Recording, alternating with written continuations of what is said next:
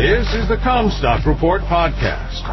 We are strong advocates for the American family farm and your top source for the agriculture markets. And now, here's your host, David Kruse. This is David Kruse with the CommStock Report. My last mentor passed away. I've been fortunate to have had several people who I consider to be mentors in my life that I was grateful to have had them share their wisdom. As they were pretty much all from the generation that preceded mine, they are all gone now. While I never met Charlie Munger face to face, up close, I saw him live at the Berkshire Hathaway annual meeting two years ago. I never had attended the annual meeting before that and wanted to take the opportunity while I still could to see Buffett and Munger on the stage together for the question and answer session. I'm very glad that I did. They are rich but not immortal. It is taped by CNBC, but it was an experience to actually be there in person. Charlie passed away last week at the age of 99 years old. He attributed his success in part to his longevity, as it gave his investments a longer time to run. Charlie will be hard to replace, and Warren is no spring chicken either. For whatever reason, I hung more on Munger's comments than I did Warren's. Munger's opinions were more direct and colorful. For sure, eating a lot of See's candy will not shorten your life. With Munger's passing, the internet was full of posts sharing Munger's many quotes of wisdom. I believe that I have done that before in this report. Munger never shied from sharing his negative opinion on cybercurrency being the equivalency of turds in a stream of sewage. He had no idea why anyone would trade the stuff.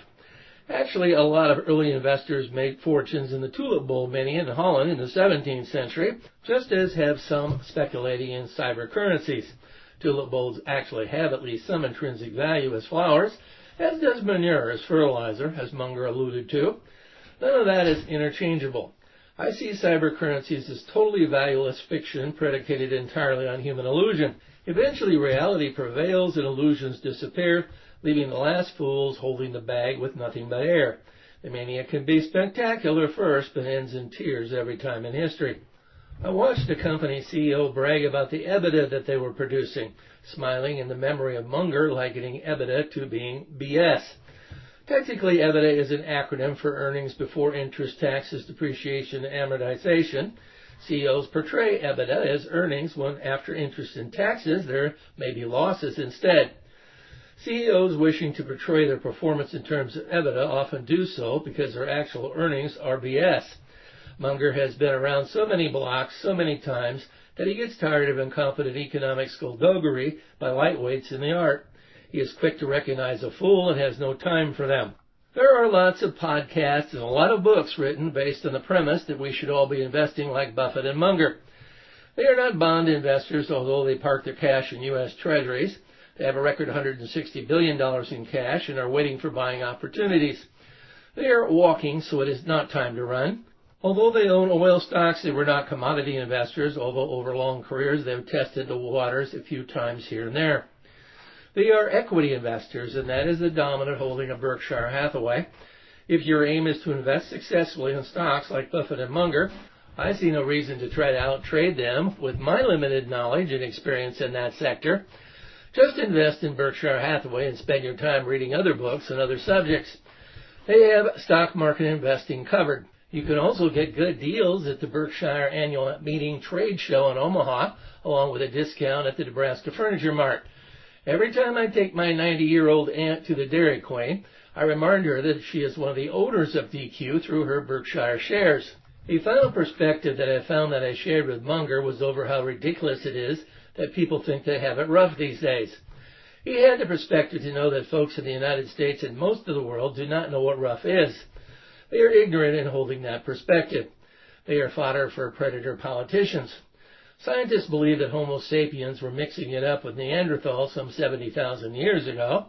According to 23andMe, my granddaughter, who is a human geneticist, has 3% Neanderthal genes, which did not come from me.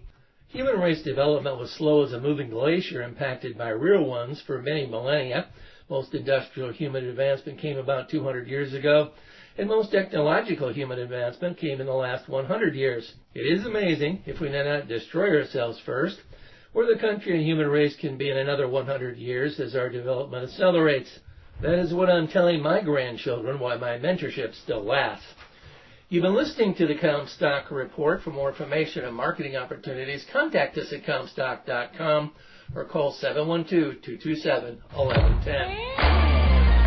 For a more complete version of the CommStock Report with hedging strategies and trade recommendations, subscribe on our website at CommStock.com or reach out to one of our risk management specialists about how we can help you protect your profits. Futures trading involves risk. The risk of loss in trading futures and or options is substantial, and each investor and or trader must consider whether this is a suitable investment. Past performance is not indicative of future results.